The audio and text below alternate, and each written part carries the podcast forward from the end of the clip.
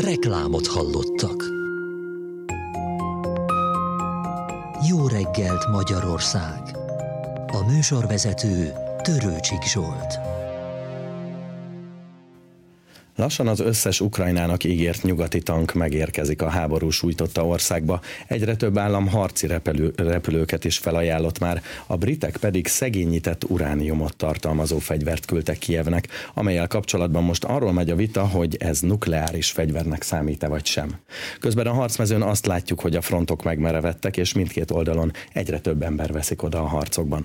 Orbán Viktor miniszterelnököt köszöntöm a stúdióban, jó reggelt kívánok! Jó reggelt kívánok! Három hete beszélgettünk beszélgettünk utoljára, azóta hogyan látja, közelebb került-e a nyugat ahhoz, hogy belesodródjon ebbe a háborúba? Mióta nem eh, találkoztunk, azóta volt egy európai uniós csúcs találkozó, ahol ott voltak a, az európai állam és kormányfők. Tehát nem csak a saját szememmel láttam, a, vagy látom az eseményeket, hanem eh, azt is láttam, hogy ők hogy látják. És az nem kétséges, hogy a háború az egyre véresebb és brutálisabb. A, az a gondolat, amit mi Budapesten vagy Magyarországon természetesnek vennénk, hogy ha egy háború egyre véresebb és brutálisabb, és az áldozatok száma mind a két oldalon most már jóval százezer fölött van, ez valahogy megtorpanásra kényszeríteni az embereket, és akik a háborút kívülről támogatták eddig, azok is talán inkább valahogy ilyen természetes emberi ösztönöknek engedve a béke felé mozdulnának el. Na, ezt nem láttam. Tehát a sajnálattal kellett azt mondanom, hogy a háború helyett a béke mellé álló országok és vezetők száma az egyáltalán nem növekedett. Hiába egyre brutálisabb a háború, hiába egyre véresebb, mégis a tűzszünet és a béke mellett érvelő európai vezetők száma nem nő. Mindeközben minden tudásunk szerint, ami részben személyes élmény, másról szakmai fölmérésekből táplálkozó vélemény, az európai emberek azért elindultak a béke irányába. Tehát úgy, ahogy az lenni szokott, első-második világháború esetében is ezt láttuk, még ha van is az elején a valóságos vagy vélt igazság miatti lelkesedés, ahogy nő az áldozatok száma, nő a fájdalom, nő a veszteség, úgy fordulnak az emberek egyre inkább a tűzszünet és a béketárgyalások irányába. Ez a folyamat az európai népek világában, ez megkezdődött azonban a vezetőket ez még nem érte el, tehát egyelőre Európa nagy része továbbra is háború párti álláspontot képvisel, és, és egyre durvább eszközöket bocsát az ukránok rendelkezésére. Valóban, ahogy ön is mondta, még az elején, egy évvel ezelőtt arról vitatkoztunk, hogy szabad-e ember élet kioltására alkalmas fegyvert küldeni. Ugye a magyarok azt mondták már akkor is, hogy nem.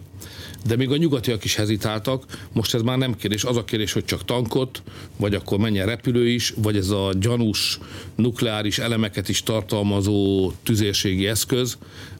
Csapatok, közel vagyunk hozzá, hogy legitim, elfogadott, bevett kérdésé váljon az európai vezetők közötti beszélgetésben az, hogy valamilyen formában, valamilyen békefenntartó típusú csapatokat küldhetnek-e az Európai Unió tagállamai, vagy ezt inkább ne tegyék. Közel vagyunk ehhez a korábban átléphetetlennek hit határhoz. Ugye ez az a jelenség, vagy ez a fajta nyugati helyzetértékelés, amelyet a türk tanácsülésén úgy írt le, hogy háborús pszichózisban szenved a nyugat. E, de ez mennyire veszélyes Magyarországra nézve? Miután a háború a szomszédunkban van, ezért e, a magyar emberekre nézve a háború aggasztó és veszélyes. Tehát veszélyben van a biztonságunk és miután a események azok a konfliktus kiterjedésének az irányába mutatnak, ezért ez a veszély, ez folyamatosan nő. És a fegyveres harc mérete is nő. És miután egyre újabb és nagyobb teljesítményű pusztító eszközöknek a bevetéséről hoznak döntéseket, és a nyugat egyre modernebb eszközöket bocsát az ukránok rendelkezésére, ezért meggyőződésem, hogy a világháború veszélye nem irodalmi túlzás. Tehát amikor azt mondják európai, meg amerikai vezetők, hogy a ha ez így megy tovább, akkor megérkezhetünk a harmadik világháborúba. Ez első hallásra hihetetlenül túlzónak tűnő mondat, de ott, ahol én dolgozom, és ott, ahol én látom az eseményeket, ez reális veszély ebben a pillanatban. Mit tehet ebben a helyzetben Magyarország? Ugye például az uniós csúcson döntöttek a közös lőszerbeszerzésről, amelyben Magyarország is részt vesz, viszont Ukrajnának nem szállítunk lőszert. Ez elsőre akár ellentmondásnak is tűnhet. Feloldható ez valahogyan? Tehát persze, hát az a kérdés, hogy hogyan jut a magyar hadsereg lőszerhez. Tehát bennünket nem Ukrajna érdekel ebből a szempontból, hanem Magyarország és az a kérdés, hogy Magyarország hadseregét hogyan lehet lőszerekkel ellátni gyorsabban és olcsóbban, hogyha külön szerzünk be, vagy ha együtt szerzünk be. A válaszunk az, hogy csináljuk így is, és csináljuk úgy is. Tehát a közös lőszerbeszerzés Magyarország esetében az a magyar hadsereg olcsóbb és gyorsabb ellátását jelenti. Ugye a türk tanácsülésén arról is beszélt, hogy a világ nagy része az a békepártjánál. Van-e ennek jelentősége számunkra akkor, amikor a többség Európában, ahogyan ön is utalt rá, nem szeretné, vagy más eszközökkel érni el ezt a békét, mint Magyarország, vagy a világnak az a része, amelyik békepárti? Bármilyen meglepő van jelentősége. Az ember hajlik arra, különösen egy ilyen Magyarország méretű ország, ami azt mondja, hogy mindenki intézze a saját ügyeit, az, hogy egyébként egy másik kontinensen mit gondolnak, mondjuk Magyarországról, vagy mit gondolnak egy a szomszédságban zajló háborúról, vagy egy európai ügyről, annak nagy jelentősége nincs. És ez általában igaz. Mert kit érdekel magunk között leelmondva az udvarias érdeklődésen túl, hogy valahol Fekete-Afrikában, vagy Dél-Amerikában, vagy éppen ott hátsó Ázsiában egy európai ügyről ki mit gondol. De most más a helyzet. Részben azért, mert mindenki érzi, hogy ez a konfliktus világháborúvá terebélyesedhet, és abban az esetben őt is elérheti.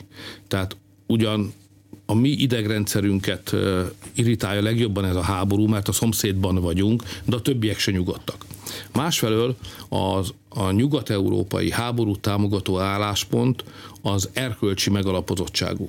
Tehát a nyugatiak azt állítják, hogy azért kell ezt a háborút, illetve Ukrajnát támogatni, mert ez helyes dolog. És a világ pedig azt mondja, hogy te nem. És nagyon fontos, hogy az európaiak folyamatosan, mi európaiak folyamatosan szembesülünk a saját magunk háború magyarázata mellett, egy másik magyarázattal, amelyik azt mondja, hogy értjük, hogy nektek ez fontos, de itt a világ háború vagy a világ béke kérdése forog kockán. Még az is lehet, hogy bizonyos filozófiai vagy erkölcsi megközelítésből lehet igazatok, de ez ahhoz képest, hogy ez bennünket, akinek semmi köze ez a konfliktushoz, itt Ázsiában vagy épp veszélybe sodorhat, például az éhezést, mert nem jön a gabona Ukrajnából és Oroszországból eh, fokozza, vagy ennek a kockázatát növeli, és értjük, hogy nektek van egy saját szempontotok, de nekünk is van. Enni akarunk, élni akarunk, nem akarjuk, hogy ide éljen a háború, és fogadjátok el, hogy ez legalább olyan erős morális érvelés, mint a tietek. Ezért ütközik az európai eh, háború magyarázat abba a falba, a, amit a világban tapasztal. Miközben Európában mindenki úgy gondolja, hogy erkölcsi alapon a háború mellett kell állást foglalnia, ezzel a Magyarország kivétel, mert mi azt gondoljuk, hogy erkölcsi alapon a béke mellett kell állást foglalni, a világ inkább a magyar állásponton van. Tehát Magyarország ma fogalmazunk úgy, hogy a világ többséghez, vagy a globális többséghez tartozik. Európában kisebbségben van a véleményünk, a világban pedig a többséghez tartozunk. Mekkora a nyomás nyugati részről abból a szempontból, hogy változtassuk meg ezt az álláspontot? Mert azért időről időre jönnek bíráló nyilatkozatok, unió uniós tisztségviselők, vagy akár egyes tagállamok vezetői vagy vezető tisztségviselői részéről is. Direkt és indirekt nyomások, zsarolások azok mindennaposak, bele akarnak bennünket préselni ebbe a háborúba. Ugyanakkor azt is érzi mindenki, hogy eh, azért egy olyan súlyú ügy, ahol nem lehet megkerülni a nemzeti parlamentet. Tehát lehet eh, mondani nekem Brüsszelben vagy máshol ezt-azt, de azt nem lehet kétségbe vonni, hogy abban a kérdésben, hogy Magyarország részt vegyene, és ha igen, milyen formában a háborúban, vagy ki akarjon maradni, ebben ők akármit is mondhatnak, mert csak egyetlen hely van, ahol ezt, ahol ezt megkérdőjelezhetetlenül eldönthetik, és ez nem más, mint a magyar parlament. Ezért van jelentősége annak, hogy a mai napon a magyar parlament határozatot fogad majd el, amelyben kitart a béke álláspontja mellett, és tűzszünetet követel. Ugye van itt még egy veszély, amit leginkább önök szoktak, aminek a csapdájába leginkább önök újságírók szoktak beleesni, ami érthető, mert van intellektuális izgalom benne, hogy hát ha jó-jó béke, de milyen béke, meg jó-jó béketárgyalás, de milyen keretekben, meg miről folyjon a béketárgyalás. És ezek mind izgalmas, spekulatív kérdések. Azonban a magyar álláspont nem arról szól, hogy nekünk van egy javaslatunk, hogy milyen béke szerződést kell kötni majd a tárgyalások végén. A mi álláspontunk az az, hogy legyen tűzszünet. Tehát nem a, nem a béketárgyásokról kell most beszélni, hanem a tűzszünetről. Oda kellene eljutni a világnak, és oda kellene eljuttatni a megtámadott Ukrajnát és a támadó Oroszországot, hogy legyen tűzszünet, ne halljon meg több ember, és ha van tűzszünet, akkor van esély arra, hogy kigondolják a béketárgyások kereteit. Sosem volt úgy béke egyetlen háború után sem, hogy egyből a megoldással rukkolt volna elő valaki. A békéhez való eljutás és a béke keretében történő rendezéshez történő eljutásnak az útvonala az a tűzszünettel kezdődik. Tehát először tűzszünet kell, hogy ne halljon meg több ember, ne lőjenek ki több töltényt, ne pusztuljon el több város, ne szaporodjon az áldozatok száma, és a szenvedő civilek helyzete se romoljon tovább. Innen kell elindulni. Ha ez megvan, ha van tűzszünet, akkor utána bármi megtörténhet. Tehát az áttörés és a magyar külpolitika ezt célozza, az a tűzszünet. Arról kell meggyőznünk, arra kell egyre több érvet szállítanunk, amellett, hogy a harcoló felek lássák be, hogy a tűzszünet mindkettőjüknek érdeke. Ugye említette a békepárti határozati javaslatot, amelyről ma szavaz majd az országgyűlés, és a baloldali pártok szinte mindegyike jelezte, hogy vannak kifogásai e, a szöveget illetően. Mekkora támogatásra számít? Hát az a helyzet, hogy e, a kormánypártok pozíciója is világos, és a baloldal pozíciója is világos, a baloldal háborúpárti.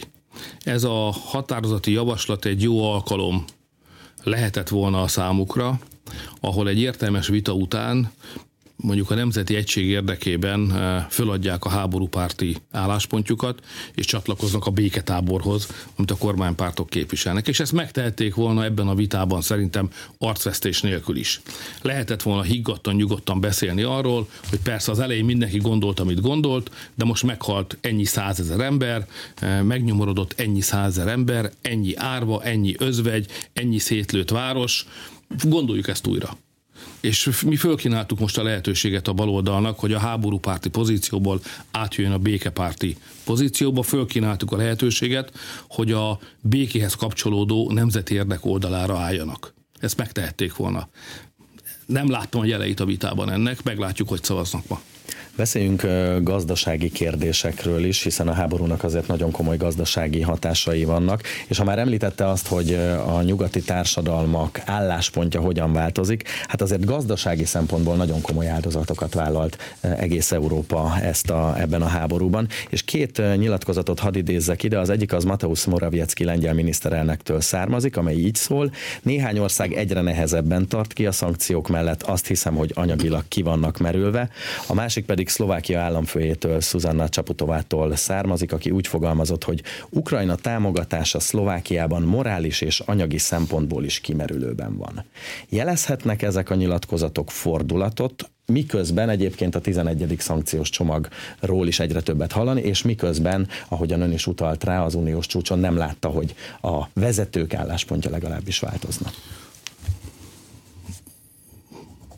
Az elejétől fogva figyelem ezt az egészet minden idegszállammal.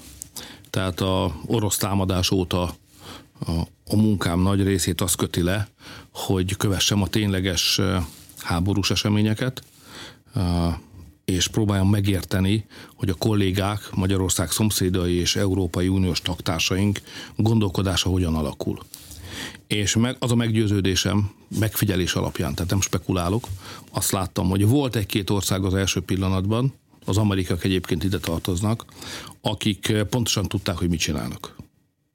És ö, eh, odaálltak a kút szélére és belenéztek. És ők tudták, hogy ez milyen mély. És úgy döntöttek, hogy ennek ellenére nem a gyors tűzszünet, béketárgyalás, szigeteljük el a konfliktust, lokalizáljuk, ne engedjük, hogy tovább terjedjen, álláspontját foglalták el, hanem bátran, büszkén és a saját érdekeiket fölmérve álltak bele ebbe a háborúba. Volt néhány ilyen ország, a nagy többség nem olyan volt. És nagy országok is sodródó országok voltak ebben a konfliktusban, nem álltak oda a kút szélére, nem néztek bele, nem értették, hogy pontosan hova vezet az első rossz döntésük, elkezdenek lemenni a kútba, akkor le kell menni az aljáig. A németek tipikusan ilyenek voltak, akik ki akartak maradni ebből. Tehát pontosan láttam, hogy hány olyan döntés volt, ahol a németek megszerettek volna állni. Nem akartak tovább menni se fegyvertámogat, se fegyverszállításban, sem a háború támogatásában. És mindig tovább préselték, tovább lökték őket, és sodródtak. Tehát nekem az a véleményem, hogy ma számos olyan ország van, és Európai Uniós országok többsége olyan, amelyik nem akart ott lenni, ahol most van. És az igazság az, hogy nem csak azért nem akart ott lenni, mert a nemzeti érdekei miatt ez számára előnytelen, hanem azt is látták, hogy egész Európát veszélybe fogják sodorni. Tehát a háború pártiak veszélybe sodorták az egész Európai Uniót. Ha föltesszük a kérdésmunknak, hogy mégis miért létezik az Európai Unió, miért van, mit várunk tőle, akkor két dolgot várunk az Európai Uniótól. Az első, hiszen ezért is jött létre, hogy legyen tartós béke. Tehát az uniónak a békét kell szolgálnia hogy a háború veszélye folyamatosan alacsony legyen, ha pedig fölüti a fejét ez a veszély, akkor csökkenjen. Ezért hoztuk létre az uniót. Ez az unió megy elől. Tehát az unió maga egy háborúpárti intézményrendszerré vált. A másik dolog, amit várunk az Európai Uniótól, minden európai polgár ezt várja tőlük, az, hogy az elért jólét szintjét őrizze meg, vagy még menjünk tovább, tehát jólétet várunk. Ehhez képest a háború plusz a szankciók tönkreteszik az európai gazdaságot. Tehát nem csak az történik, hogy egy-egy ország akarata ellenére belesodorott a háborúba, hanem az egész Európai Unió létezése, az Európai Unió értelme megkérdőjeleződik az emberek szemében, mert a két célt, amiért egyáltalán tartjuk, finanszírozzuk, akarjuk, hogy legyen, működtetjük, béke és jólét, mind a két célt feladta. És ez egy, ez, egy, ez egy teljesen új helyzet, ezért gondolom azt, hogy egyre több olyan hang jön majd a tagállamokból, amelyek a, a háború melletti álláspontok érzelmi, erkölcsi, pénzügyi kimerüléséről szólnak, mert mindenki érzi, hogy ha Európa tovább gyengül, az Európába vetett közös bizalom és hit tovább gyengül, annak a háborútól függetlenül messzeható következményei lehetnek, és az egész európai gazdaság tartós és mély válságba kerülhet. Magyarországnak is szembe kell ezzel néznie, tehát az én munkám tekint tekintés része az abból áll, hogy próbálom megérteni, hogy milyen veszélyeket hoz a fejünkre az Európai Unió, és hogyan tudjuk elhárítani ezeket a veszélyeket, az Unió által elkövetett hibákat pedig hogyan tudjuk legalább Magyarország 93 ezer négyzetkilométernyi területén kiavítani. Mindjárt beszélünk erről is, de meddig tartható eh, ez a jelenlegi szankciós politika és ez a helyzet, emellett a kimerülési szint mellett, ami anyagi és eh, társadalmi kimerültség is. Mert közben eh, vezető nyugat-európai és amerikai lapok is arról írnak, hogy azt a célt, hogy Oroszországot meggyengítsék ezt a szankciók, egyre kevésbé sikerül elérni, hiszen az ellátási láncokat újraépítette Oroszország, erről írt az egyik nagy amerikai lap, a Bloomberg pedig arról ír, hogy 2016 óta nem volt olyan magas a orosz gázol export, mint idén évelején. Ellentmondó hírek vannak. Tehát az, aki magabiztosan és egyetlen hangot leütve az zongorán tud beszélni az orosz gazdaság helyzetéről, az festi magát, az, annak ne higgyünk. Tehát ellentmondó hírek vannak, eleve az orosz, orosz gazdaságból származó adatok megbízhatósága is kétséges. Eleve mindig is az, mert az egy más típusú világ, mint a miénk. Másról egy háborúban végképp nem várható, hogy igazat mondjanak a saját gazdasági nehézségeikről, hát nem is mondanak szerintem. És a szankciók hatásának a fölmérése is egy bonyolult feladat, tehát egy nem csak Oroszország esetében, hanem általában bárhol a világon eddig szankciót vezettek be, annak a hatás mechanizmusát fölmérni és megérteni, ahhoz évek kellettek, hogy mondjuk egy Irán elleni szankció most akkor végül sikeres volt, vagy nem ránézek Iránra, mert a gazdasági növekedés, akkor vakarom a fejem. Évekig azt hallottam, hogy Irán mindjárt tönkre megy, most nézem a számokat, nem úgy néz ki, mint aki az elmúlt években ment. Tehát tehát eleve nehéz műfaj megítélni egy szankció rövid, középtávú következményeit. Ráadásul ugye van egy mondás arra, hogy mikor szoktak az emberek a legnagyobbakat hazudni. Ez kicsit méltatlan persze ahhoz, hogy itt emberéletekről beszélünk, de azért elmondom. Tehát a politikában az a közbölcsesség, hogy legnagyobbakat az emberek választás előtt hazudnak, horgászat, köz, horgászat után és háború közben. Tehát nem várható el a háborúzó felekről, hogy a külvilág hiteles és pontos tájékoztatása legyen a legfontosabb szempontjuk, miközben a túlélésükért küzdenek. Tehát ezért én óvatos volnék a, az orosz gazdasági helyzet megítélésében. Amiből kiindulok, azonban, mert van fogódzóm, az az, amit láttam 2015 után. Ugyanis a szankciókat nem most vezették be először Oroszország ellen. Most először vezettet be az Európai Unió úgy szankciót Oroszország ellen, hogy az elérte az energiaszektort, az fölemelte az inflációt, és visszahatott az európai gazdaságra. Mert most az teljesen nyilvánvaló összefüggés, hogyha van háború, akkor van infláció. És hogyha a szankciókkal reagálunk a háborúra, akkor az infláció még inkább megnő, az Európai Unió szankciós inflációja ebből fakad. De én emlékszem 2015-re, ahol vezettünk be szankciókat Oroszország ellen, független attól, hogy mi akkor se voltunk ettől lelkesek, de nem érintette legalább a létfontosságú szerveket, mint például az energiaszektor. De vezettünk be. És 2015-ben én arra is jól emlékszem, hogy mi nagyon sok élelmiszert exportáltunk Oroszországba. Mert Oroszország nem épített ki magának saját élelmiszeripari kapacitást, mert sok bevétele volt az energiából, és megvette azt az élelmiszert, amire az orosz embereknek szüksége volt. Bevezettük a szankciót. Három év múlva Oroszország kép, három év alatt kiépítette a saját teljes mezőgazdasági és élelmiszeripari rendszerét oly mértékben, hogy ha ma exportálni akarna Magyarország oda terméket, vagy nem sikerülne, vagy sokkal nehezebben sikerülne, mint a szankciók bevezetése előtt. Tehát alábecsülni egy-egy ország, azon belül egy olyan hatalmas ország, mint Oroszország alkalmazkodó képességét, az végzetes hiba. És úgy látom, hogy az oroszok alkalmazkodnak az európai szankciók által teremtett helyzethez. Ha már az inflációt említette, úgy tűnik, hogy januárban tetőzött, ezt egyre több elemző, és a Magyar Nemzeti Bank is így látja most már, és ez most már abban is látszik, hogy a kereskedelmi láncok sorra hirdetik az akcióikat, és csökkentik eh, egyre nagyobb termékkörnek az árát. Van-e még teendője a kormánynak ezen a területen, hogy elérjük évvégére az egyszámjegyű inflációt? Hát talán itt jelentettem be először az ön műsorában, hogy a magyar kormánynak az a célja 2023-ra, hogy az év végén az infláció Magyarországon egy számjegyű legyen. Az infláció magától nem fog csökkenni, az inflációt le kell törni. Ez kicsit olyan népiesen hangzik, mint a, az ember összekukoricát tör, de, de, de valóban a, a mozdulat hasonlít. Tehát az inflációt nyakon kell ragadni, és letörni kell. A erre vannak intet, van egy nemzetközi tudás arról, hogy hogyan kell az inflációt letörni. Persze egyetlen recept sem alkalmazható minden országban, mert mindegyik más, tehát azokat mind adaptálni, értelmezni kell egy adott ország összefüggésében. Ezt a munkát mi elvégeztük. Ezért mertem kellő bizalommal azt mondani önnek, hogy az a célkitűzése a magyar kormánynak, hogy az év végén az infláció egy számjegyű legyen. Azt is mondtam, hogy a vakcinát beadtuk, ez hatni fog, és meg fogja védeni a szervezetet a betegségtől, le fogja vinni a lázat. Az első fecskék megjelentek. Maradjunk abba, tehát nem szeretnék eh, optimista vagy hurrá optimista hangot megütni. Maradjunk abban, hogy az első fecskék megjelentek, és most már eh, kereskedők és élelmiszerláncok is versenyeznek egymással abban, hogy ki tud mely termékek nézve olcsóbb árat ajánlani. Tehát egy antiinflációs verseny alakult ki.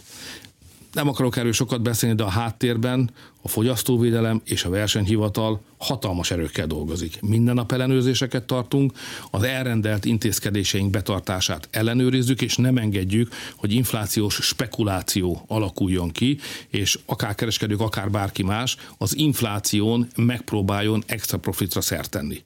Megvannak az eszközeink ahhoz, hogy ezt megakadályozzuk, nem mondom, hogy százszázalékosan sikeres a fölépésünk, de nagyon hatékony, és ez meg is fogja hozni az eredményt a következő időszakban is egy komoly szakmai mondjuk úgy, hogy intellektuális kihívás áll a kormány előtt. Ugye vannak még ástopjaink, amelyek hasznosak, segítenek az infláció csökkentésében, de ugyanakkor zavarokat is okoznak mindig az ellátásban. Nincs olyan ástop, amely, miután ez egy mesterséges beavatkozás a kereskedelem normális folyamataiba, ne hordozza magával mellékhatásokat is.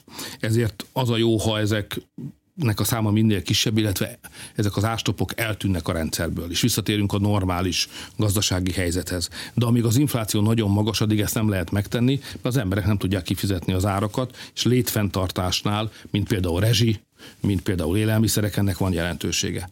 A rezsivédelemi rendszert azt meg tudtuk védeni, az átlagfogyasztásig továbbra is védett áron tudnak az emberek energiához jutni. Az élelmiszerek tekintetében, ahogy jön lefele az infláció, úgy fogjuk majd kivezetni a most még létező ársapkákat, hasonlóan egyébként a banki hitelekhez, ahol szintén mindenfajta védelmi mechanizmusokat működtetünk, ami normális esetben inkább csak zavarokat okoz. Tehát ha az infláció egy bizonyos szint alá süllyed, akkor a megfelelő ütemben meg kell hozni azoknak a védintézkedéseknek a feladásáról szóló döntéseinket, amelyeket éppen a magas infláció miatt vezettünk be.